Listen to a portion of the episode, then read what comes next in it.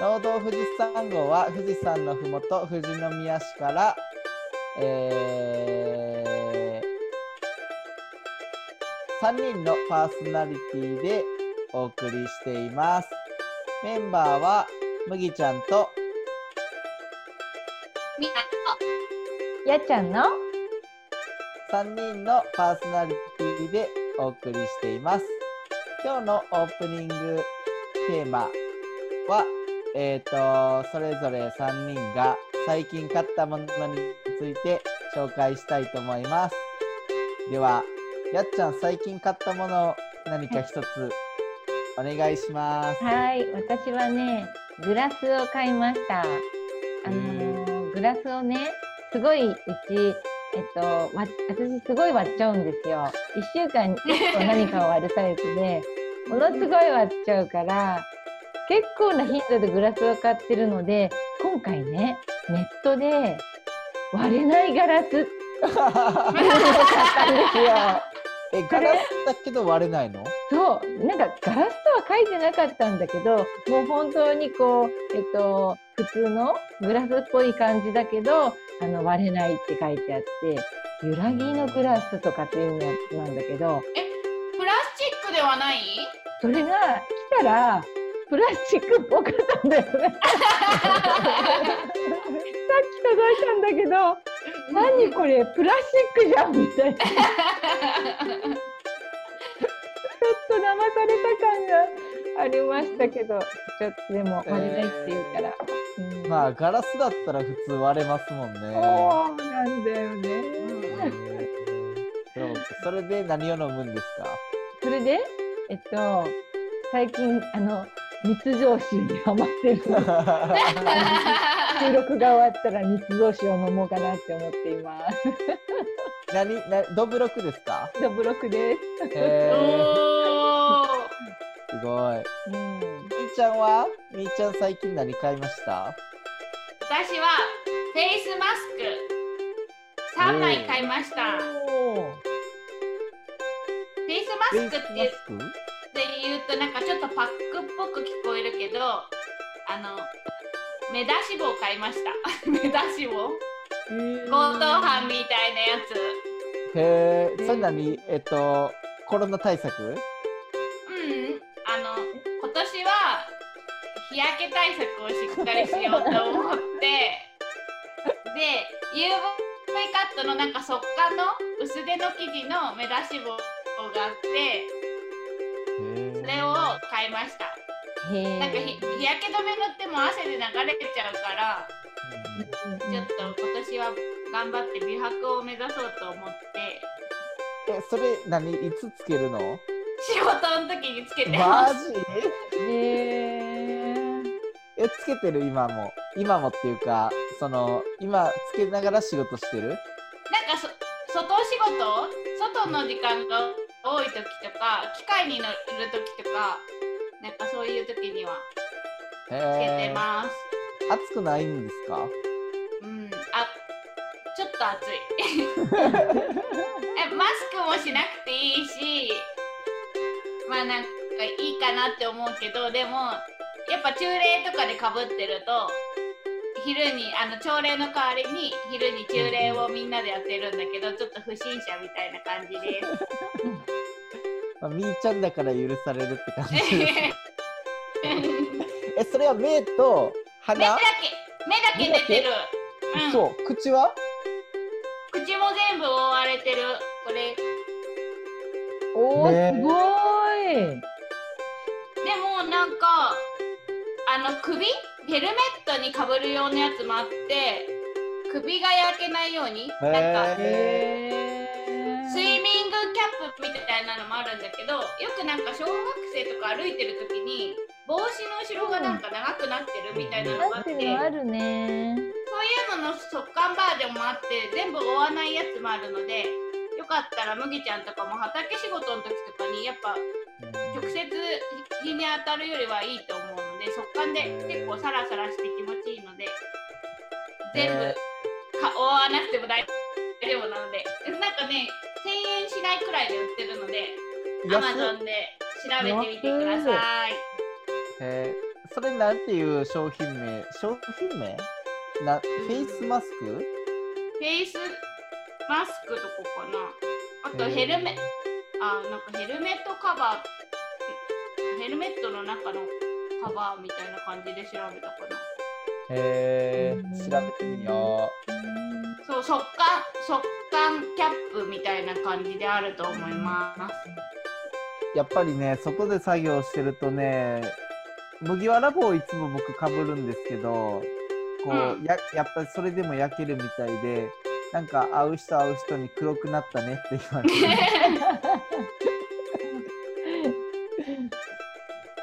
やっぱり紫外線をカットしないといけないですね。それなんか麦わら帽子の中にかかぶるみたいなやつだから、速乾キャップじゃないな、名前なんだ。う両方やればいいってことですね。うん、そうそうそうそう。汗も吸ってくれるので。おめっちゃいい。今ね僕これうんうん。ヘッドバンド？っていうのかな、リリストバンドのあの頭につけるやつ？こうん、れ最近やってて、うん、あのバスケットボール選手がよくつけてるようなうんうんうんこれね、すごいよくて僕いつもタオルを巻くんですけど頭に。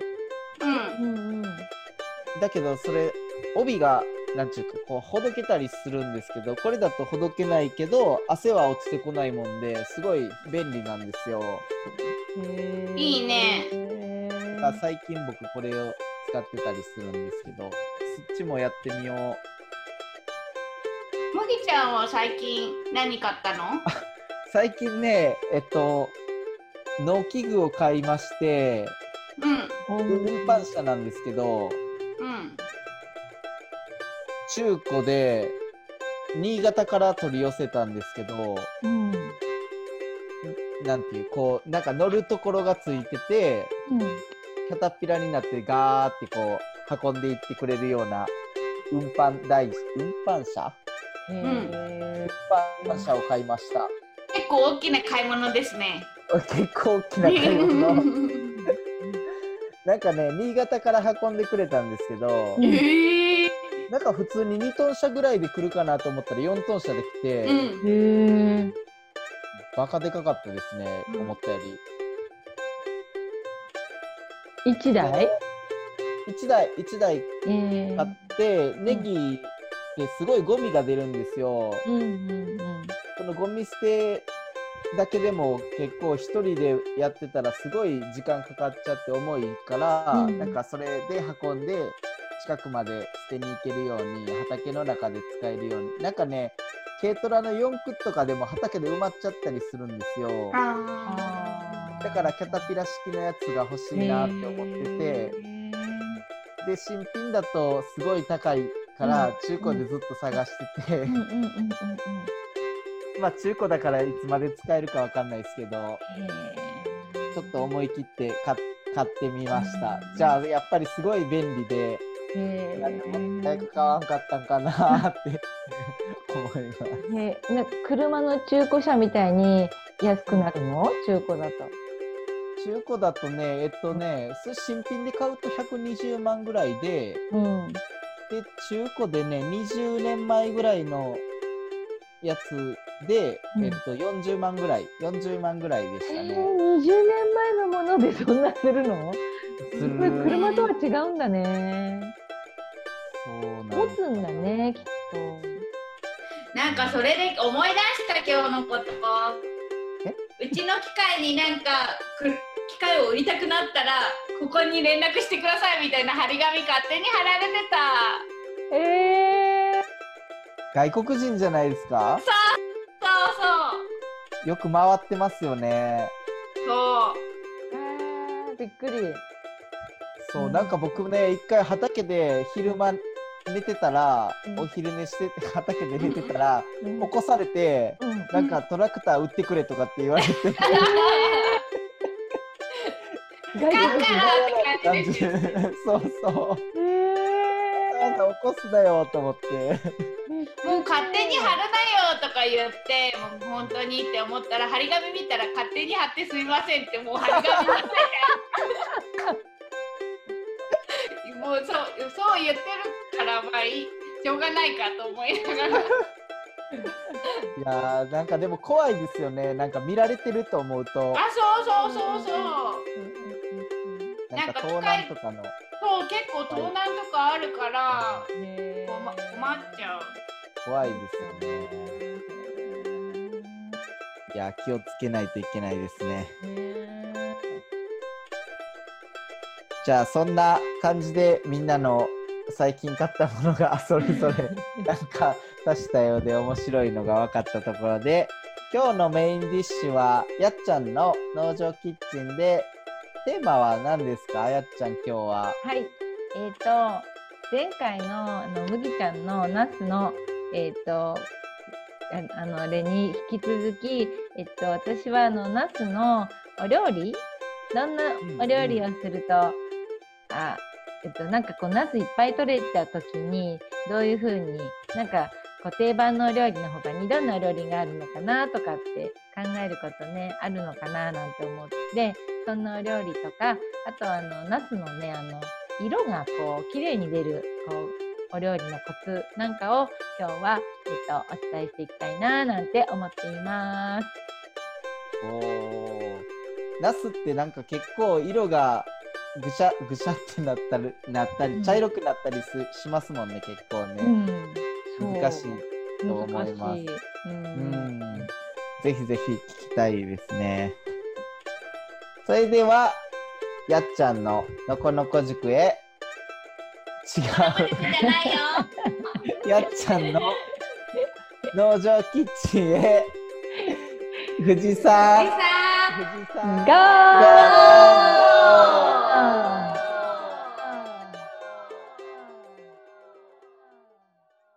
えーやっちゃんの農場キッチン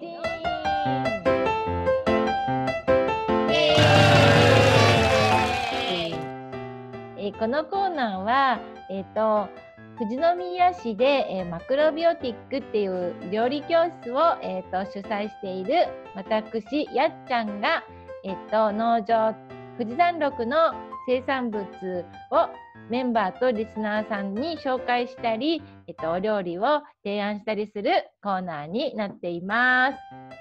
えー今日のテーマはですね、ナス。ナスですね。前回、えっと、のこのこ塾で麦ちゃんが、えっと、ナスのことについていろいろ教えてくれたんですけれども、えっと、今回はそれをどうやってお料理していったらいいのかな、みたいなところで、えっと、お話ししていきたいなって思っています。さあ、それでは、まず、皆さんに質問です。ナスをお料理するときに、なんか色がちょっとこう、紫？色が茶色くなっちゃったっていう経験ってある人？あはーい。あれ？れ？みーちゃんみはっちゃんは？はい。茶色く？汁が？もう汁っていうかさ、あの、ナスの実がもう加熱した時点で茶色くなりますもんね。切った後断面がなんかだんだん茶色っぽくなってくるそうそう、あと皮とかも、ナスの皮、うん。皮が紫じゃないですか。うん。もともとは。でもあれを加熱すると、なんかこううん茶色くなっちゃったりとかして、しちゃうことってないですか？でも、なんか綺麗に紫色になってる時もなかったりしない？ああったりしない、紫色になってる時の方がなんかあんまりうん記憶にないぐらい少ないですね。そうそうそう。多分なんかお料理屋さんとかに行くと、なんかこあう、に煮た煮物のナスとかが結構紫が綺麗になってたりとかするうんうんうんうんことあると思うんだけど、自宅だとなかなかそれってできないじゃないですか。うん。そう、それって実は、えっと、ポイントがあって、ポイントがね、3つあるんですよ。あのあのナスの紫ってポリフェノール？あアントシアニンかな麦ちゃうん、アントシアン。んねアントシアン？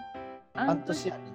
アントシアニンか、アントシアニンの中のなんかナスニンっていう成分があるらしくってうんうん。その子がえっとなんか酸性に当たるとこう赤くなっちゃってアルカリ性に触ると青とか紫になるっていう性質があるらしくってあともう一つその水に浸っちゃうとそのナスニンが抜けちゃうんですって。うんだか、らその紫の色がもう色素が流れちゃう。で実の方に移るから実も茶色くなっちゃうし黒っぽくなっちゃうしみたいなところがあるらしくてへえ。なのでそのナスのを全体を水分に浸らせないっていうことが特に皮の部分を水浸しにしないことで紫色をきれいに出すことができるんですよ。なんかナスとかってよくアク抜けとかするのに水につけたりとかしない？するけどあれはアクそうアクを取るための方法ででもし紫色をしたければにしたければあの皮をきれいにしたければお水にはつけない方がいい。うん。そう。で切ってすぐに焼いたり煮たりするとアクって出ないんだよね。黒くならないんだよね。だから切ってすぐにまず油でコーティング？みたいな風にするとよくってそう。あのそしてこのナスを例えば焼いた時に皮からあの例えばどっちから焼き焼く？皮半分にナス切るとするじゃん。あの縦に半分に切ったとしてナスの。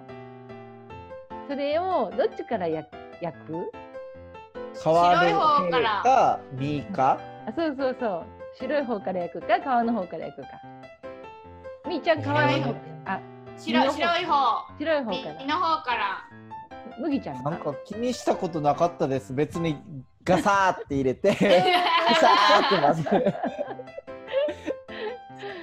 そう実はですねここで皮から入れないとえっと紫色にならないのね。えー、そう。なんかちょうど平らでペタってなんか鍋にくっつくから。そう切った方入れちゃう。入れちゃうよね。その白い方から焼くとその焼けた焼けると水分が蒸発するじゃない。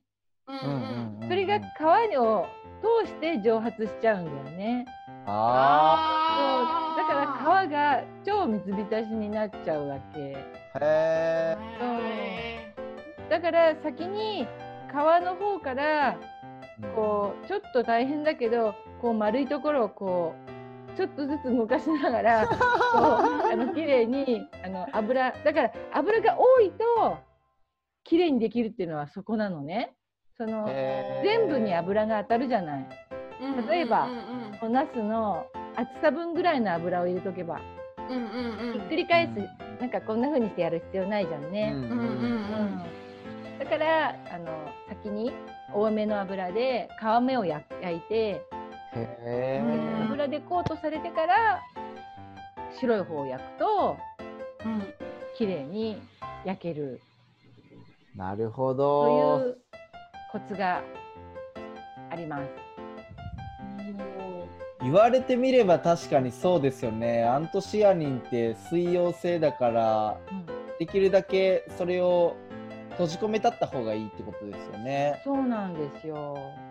なるほど。なんか言われてみたらお漬物とかなるとナスの色って違うからやっぱ酸性とかアルカリで変わってるんだなそう。であのうんナスの色を漬物ので綺麗にするときにこう明板うんうん。あー聞いたことあるそう入れるんだけどあの明板がアルカリ性なんだよね。へえだからあの紫色をきれいに引き出せるんだって。確かにちょっと青っぽいですもんね。あの紫というよりは、うんちょっと青っぽい感じの水ナスになりうんます。うんうんうんうんうん。それがアルカリ性だからちょっと青っぽくなるって感じ？そうそうみたいです。へへーじゃあ逆にお酢とかにつけると赤っぽくなる？そうそうなのそうなの。だからさ、へへーほらあのなんだっけ、みょうがとかもさ、お酢につけると赤くなるじゃん。ああ、知らない。そう、あとあの赤じそもそうだし、お酢を入れると赤くなるよね。紅生姜は？紅生姜もそう。そう？酢につけると赤みが出ちゃう出てくるんだよね。へーへーそう。だから赤くしたいときは酢を使って、ほ紫にしたいときは、ーまあ紫にしたいのってナスくらいしかないと思うけ ちょっと話ずれちゃうけど、みょうがとかはアントシアンじゃない、アントシアン？みょうがとど。か。。わかんないいけど、なんかみょうがとか、た多分生姜も入ってないよね、アントシアン。だけどなんか赤くなる。なんだろう。えそういうでも色素があるんですあね。ポリフェあるでしょうノールが。ね。ええー、じゃあブルーベリーはうんお酢とかに入れたら鮮やかになるってことあ、そういうことかな。そういうことですよね、きっとね。うん。きっとそうだよね。ちょっと赤っぽく、ラズベリーっぽくなるんじゃないですか。うんうんうんうんうん面白そうビネガーとか。あー確かに確かにねうん。なるほえ。へえ、なんかいろいろ面白い実験できそど。ねえ、なんかお料理とかってすごい科学っぽいよね。う。ううんうんん。なんかすごい面白いなと思って。う。うんん、でなんかそんな、えっと、知識を頭に入れながら、えっと、お料理をしていくんだけどもその、まあ、ちょっとナスってすごいいっぱいお料理あるけどなんかこう作るのって結構定番で決まっちゃってたりとかうんなんかこういつもこれみたいな感じでこうワンワンパターンになりがちなので、えっと、今日はですねあの世界の、えっと、ナス料理っていうのを紹介していきたいなと思います。はいでそれでは質問です。えっと、世界でナスを一番消費している国はあ待ってベスト5からいこうね。結構難しいさあベストあじゃあい一番から言って下がっていこうか。ね。うんうんじゃあナンバーワンはどこでしょうか？はいはい。えみーちゃん。発祥がインドだったからインド？違うんだな。えー、ナスでも惜しい惜しいです。惜しい？惜しいです。インドは。ええー、あはいトルコえー、違あ、わうかった、わかった、わかった。あはい麦ちゃん。えっとね、これって生産量でしょ？あとね消費量産量もね消費量も両方調べたんだけどあほぼ同じだった。多分ねう、ん。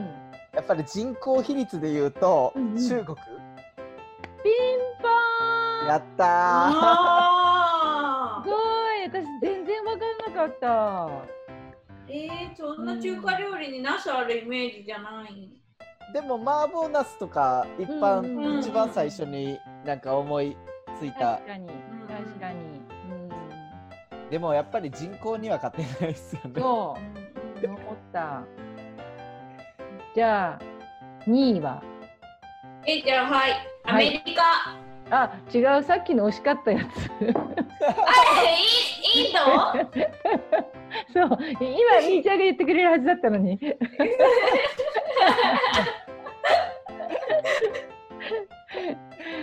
はいえーインドでした。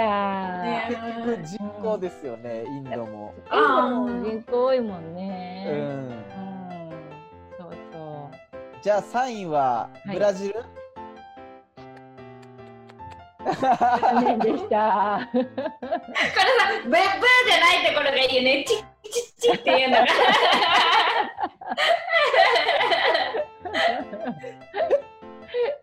さあ、みーちゃん3位は何でしょうか？えー、韓国。あー、それ県内に入ってない。県内に入ってない。入ってない。え、さっきのアメリカは？アメリカも入ってない。へー。あ、うんイタリア。あ、でもちょっと小さいからダメだ。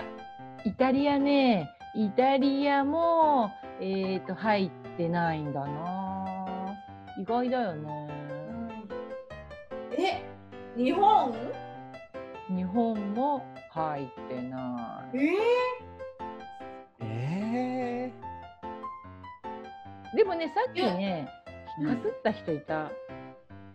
みーちゃん。ー、え、それが 3, 位あ3位ではないんだけど。トルコ？トルそコう、トルコがね、4位なの。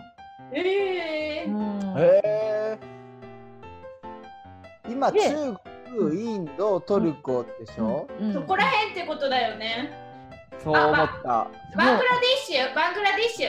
あー、ちょっと残念。でも、なんかあ当たらずとも遠からずみたいな、ち地理的に言うと。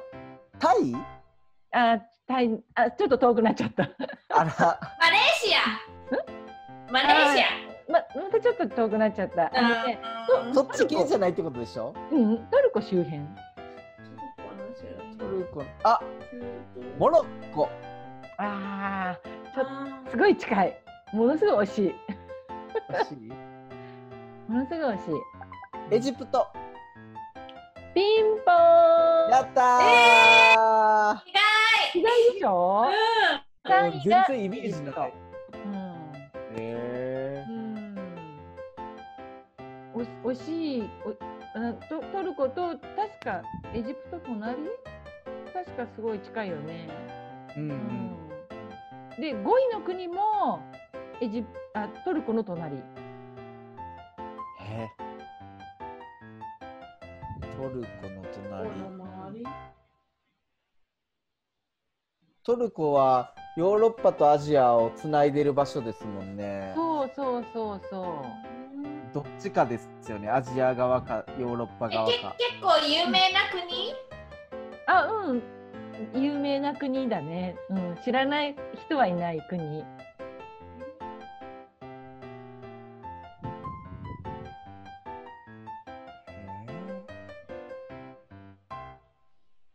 もちょっとチリよくわかんないよね。トルコトルコの周辺なんてね。周辺うん。え最初の文字は？いい？イラクあ惜しい。すごい惜しい。あインドネシア？違う。違う違うインドネシアじゃないよインドかそれで、イラクすごい惜しい。ものすごく惜しい。イランじゃなくてあ、そう、イラン、イラン。あイラン？うん、イラン。へえイランが5位でえ日本入ってないんだねす。うん、日本ね、8位だった。えすごっすごいよね。私もそう思った。うん。えそれ人口比率でいくとどうなるんかな？あその確かに。消費量とうんうんうんうんうん。エジプトなんか小国だもんね。それ考えると、あ、そう、でもね、1位のインドと、あ、1位の中国と2位のインドで、なんと、82%。世界の？うん、そう、世界の。えー、86だったかな。あ、86%。どんだけ86%。食べてんのそうねそのせ生産はうん中国で作って中国で食べてる、ブラジルで作ってブラジルで食べてる？え、えっとね、なんかね、生産量と消費量っていうのが、ちょっと見比べてみたんだけど、あまり変わらなかっへえ。うん。えー、なんか毎日うんお味噌汁ばりに食べるってことだよね。どねんな食べ方するんだろうね。すごいよね。びっ。くりしちゃった。うえん。すごいんですよ。60%とかだったかな、中国が。ー、それでインドが25%とかなの。すごくない？中国。うんねうんえそう。もう一度1位がうん。中国、うん。2位がうん。あブラジル？インド。インドあ、インドか。インド。1位がブラ、うんあ、1位が中国。うんブラジル入ってないよ、麦ちゃん。あ、ブラジル入ってない。ブラジル入ってない。あ入ってない。間違入え。ったてない。やっぱ1位原中原産地がインドだからかな。ねうんうんあれ ?2 位はインド？え。2位がインド。うん。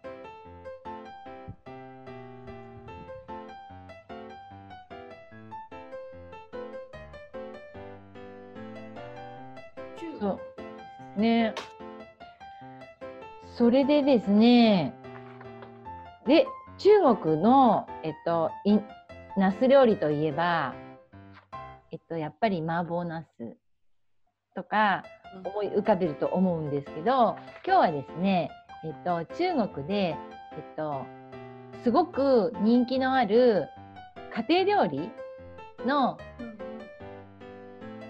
お料理を紹介したいと思うんですけどさっきえっとあなんだっけナスナスとえっとピーマンとじゃがいもというナス科ナス科を全部入れるみたいなそんなお料理でえっとそれをこう炒めてえっとニンニクと生姜で炒めてそしてあのお砂糖と醤油で甘辛く味付けして食べるっていう超簡単な料理なんだけどナスとねじゃがいもをねちょっと先に素揚げしといてそれで、えっと、ピーマンを炒めたところにニンニクと生姜でピーマンを炒めたところにその素揚げしたナスとじゃがいもを入れてそして、えっと、調味料砂糖と醤油を入れて仕上げお終わりみたいなお料理なんですけど。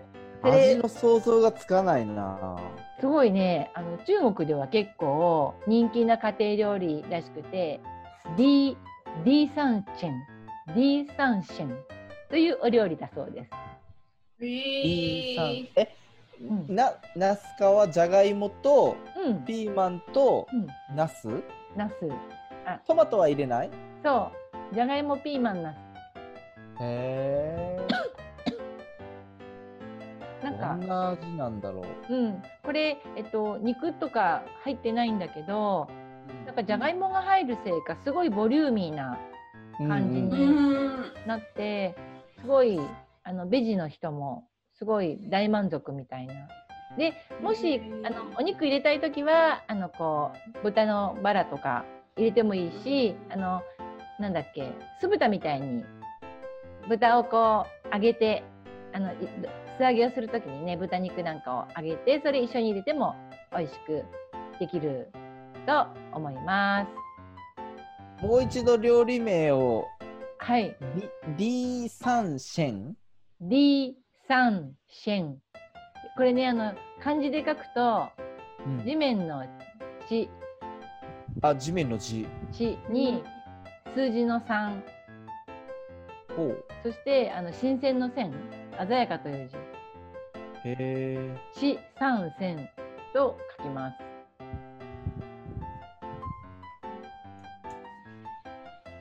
なんかおーきうん、あきんぴらっぽい感じかな？あのイメージ的？ちょっと甘めの？あ甘甘辛の味でねう。んうんうん。うんうわー今ね、ちょっと僕画像検索してみたら、うん、むっちゃうまそうっすね。そう D シャン D シャンセン？そうなの。あのリスナーの皆さんもぜひ検索してみてください。へえ。うわー、これは食べたい。ねしかもこれ。れニンニクが効いてるんですね。あ、そうそうそう、ニンニあクとそうか、ね。ニンニクはきニンニク大好きだから麦ちゃん。ニンニク大好をき。ね、もう三かけくらい入れちゃうと美味しい。そんなに？みたい。私はえー今日それで作ったので、もうニンニクがすごいです。あ、やっちゃん作った？はい、作って食べました。えー、美味しかったですか？美味しかった。すごく美味しかった。いいなぁ。そう。で、あとね、他にも作ったの。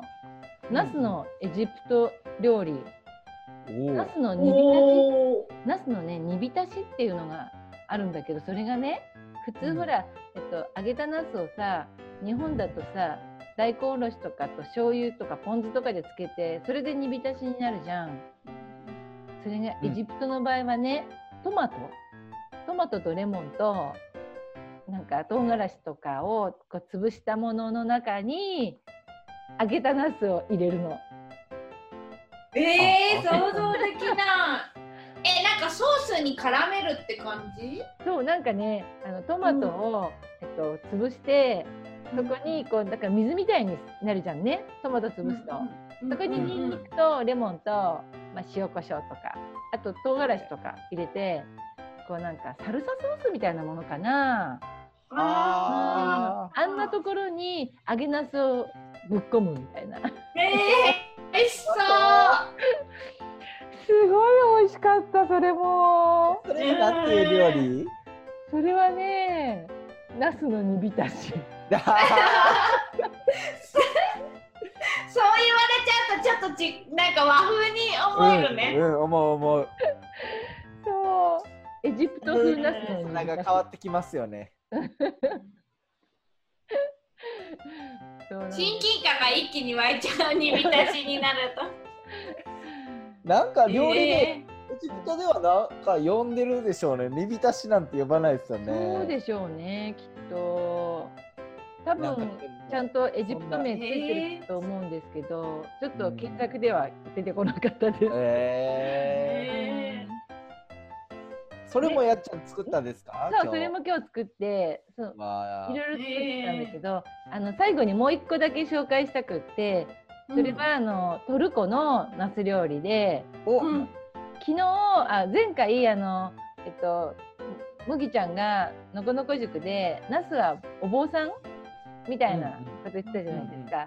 でこれあのナスの料理名があの坊さんの気絶っていう料理名 そ。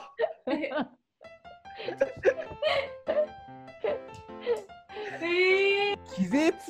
気絶するほど美味しいお坊さんが気絶するほど美味しいっていうお料理なんですけどこれめっちゃ美味しいんですよ、えー本当にそうえめちゃめちゃやっ美味しいちゃんが気絶した？でもう本当娘も気絶しそうでしたー えー、ちょっとどんなどんな料理？トルコの？そうこれはですねあのナスのねえっとを縦に半分に切るんですよ。さっきうん。話しましたね、うんそして焼くんですこれをね、でまあ先ほど言ったように多めの油で紫きれいに出してほしいんですけどでそれを焼いてる間にえっととまとえっとなんだっけ玉ねぎのみじん切りとトマトうん。うん。トマトのなんか刻んであそれはあの多分えっとかなんだっけあのホールトマト？あの缶詰のトマトでもいいと思うしあの加熱用のトマトとかがあればそれも美味しいしあの何でもいいと思うんですけど玉ねぎがねい1に対してトマトの量が3ぐらい1対3ぐらいの分量の目安であの先に玉ねぎをちょっと飴色になるまで炒めた方が甘くて美味しいです。で、えそこにトマトの刻んだのを入れるでしょ？あ待ってその前にににんにくはもちろん必須だよ。にんにくはもうたっぷり入れてくださいね。あと玉ねぎ炒めるときに一緒に入れて。で油も結構多め。油も大さじお私今日 1, 個作ったんですけど油はもう大さじ2杯ぐらい入れて作りました。おおお大さじ2杯ぐらいでた玉ねぎを炒めてそこにトマトを入れてそして水分がなくなるまで煮詰めるんですよ。でそれを、えっと、が中に入れるもの結構シンプルでしょ？それであのナスをねが焼き上がってます。もう一個の中に入れるってことは何？ナスの中に入れるってこと、そう。でねナスがね焼き上がってるでしょ、うん。そしたらふわふわになってるじゃないですか。はいはいはい。そしたらこう縦に包丁でちょろっと切るんですよ。そうほするとそこをあの箸とかでぐわっと開けるとこうなんかんもうゆゆるゆるだからそこがバカッと開くんですよね、うんうん。そう。でそこにそのさっき作ったトマトと玉ねぎのペーストをドーンと入れるんですよ。好きなだけ。好きなだけ。へ好きなだけ。そしてそれをまたちょっと蓋をして、まあ、34分煮て出来上え。がり。干して？あのフライパンの中であのナスあ焼いてたじゃないですか。うんうん。それさっきの煮浸しと味は似てない？エジプトのやつと。ちょっとねなんかさっきのエジプトの煮浸しはすごいさっぱりしてるんだよね。そのトトマトトマがトが多い、ジャブジャブしてるじゃないですか。だからあ生な生だっけ？生だしだからすごくこう、サラダっぽい爽やかなマリネみたいな感じなんだけど、うんうんうんうん。こ今度の坊さんの季節は 名前が。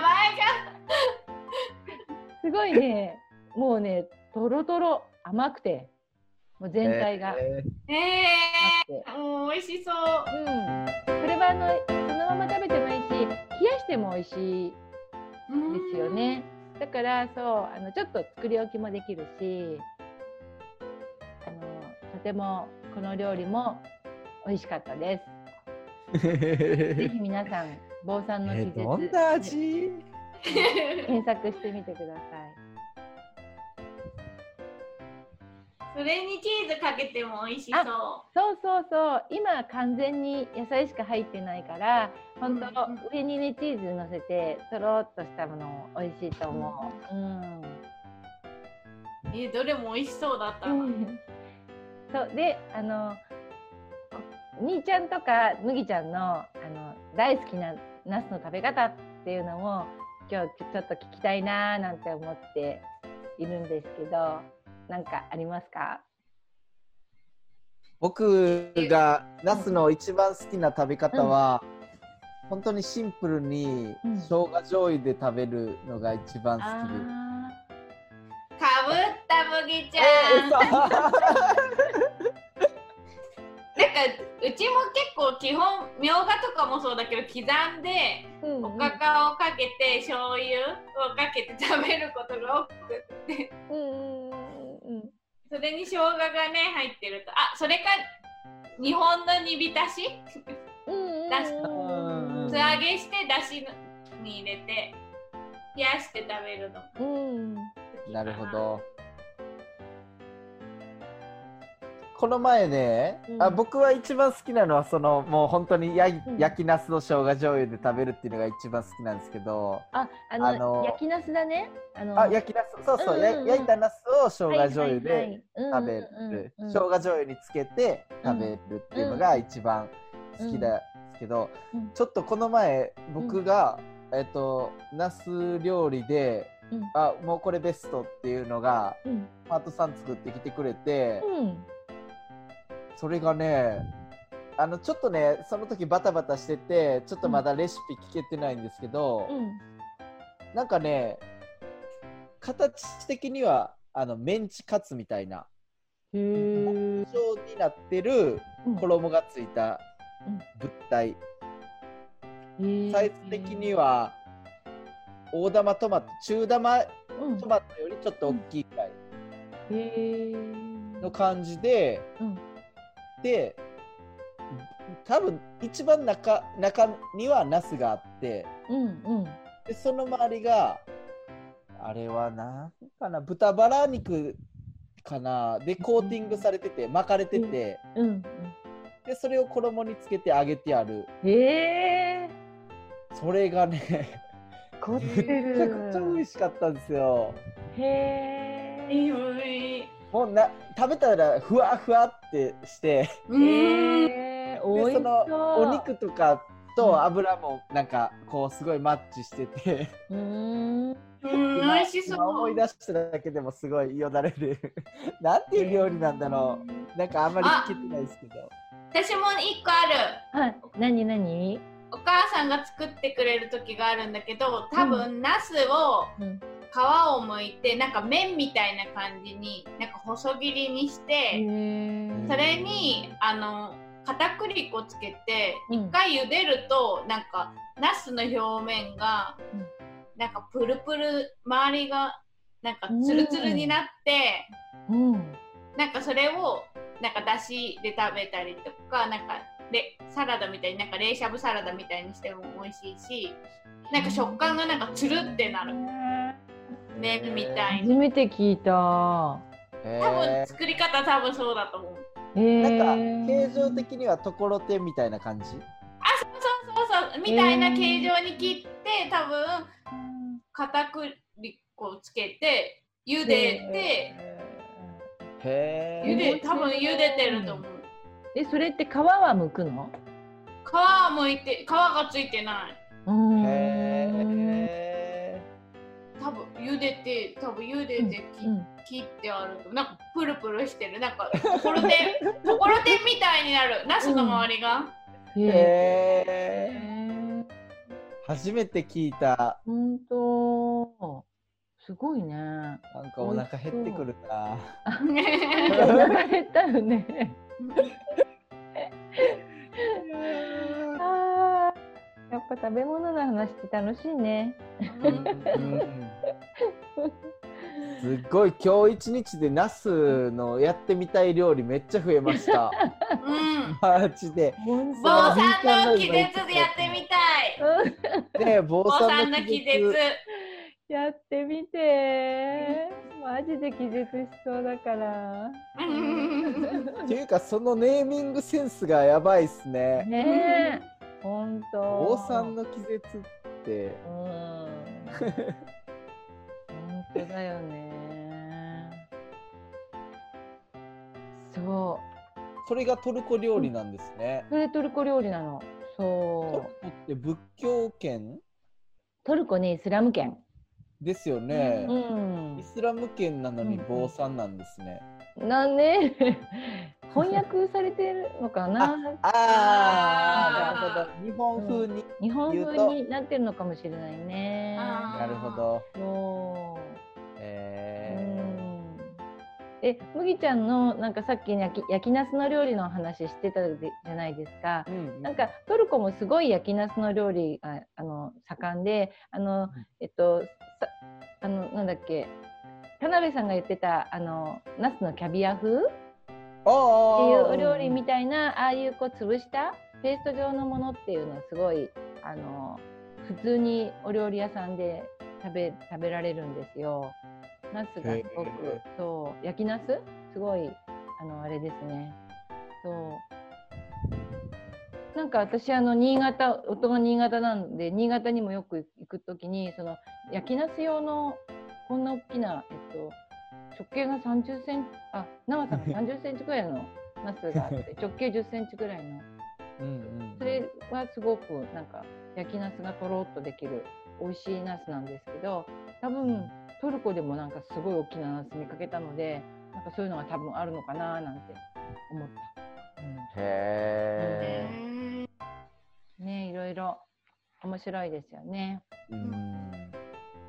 そんなところで今日の私の農場キッチンはこんなところにしたいと思います。ありがとうございます。ありがとうごあざいました。りがとうございました。これで終わっていいんだっけ？であエンディングへ？あエンディング？そうかデザートあデザート。へそれではデザートへ。おじさん。ゴー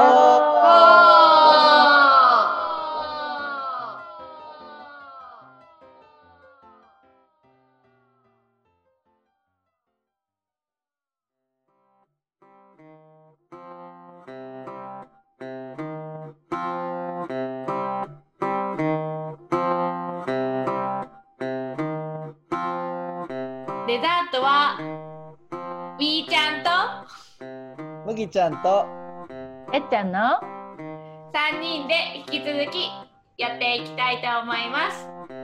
麦ちゃん今日どうでしたか？いろんななんか世界のナス料理出てきましたけど。そうですねなんかアジアが中心なんですねナスってやっぱインドが原産国っていうのもあるのかな。それからこう東西に広がったっていうイメージですかね。中国とかトルコとかエジプトとか。うん。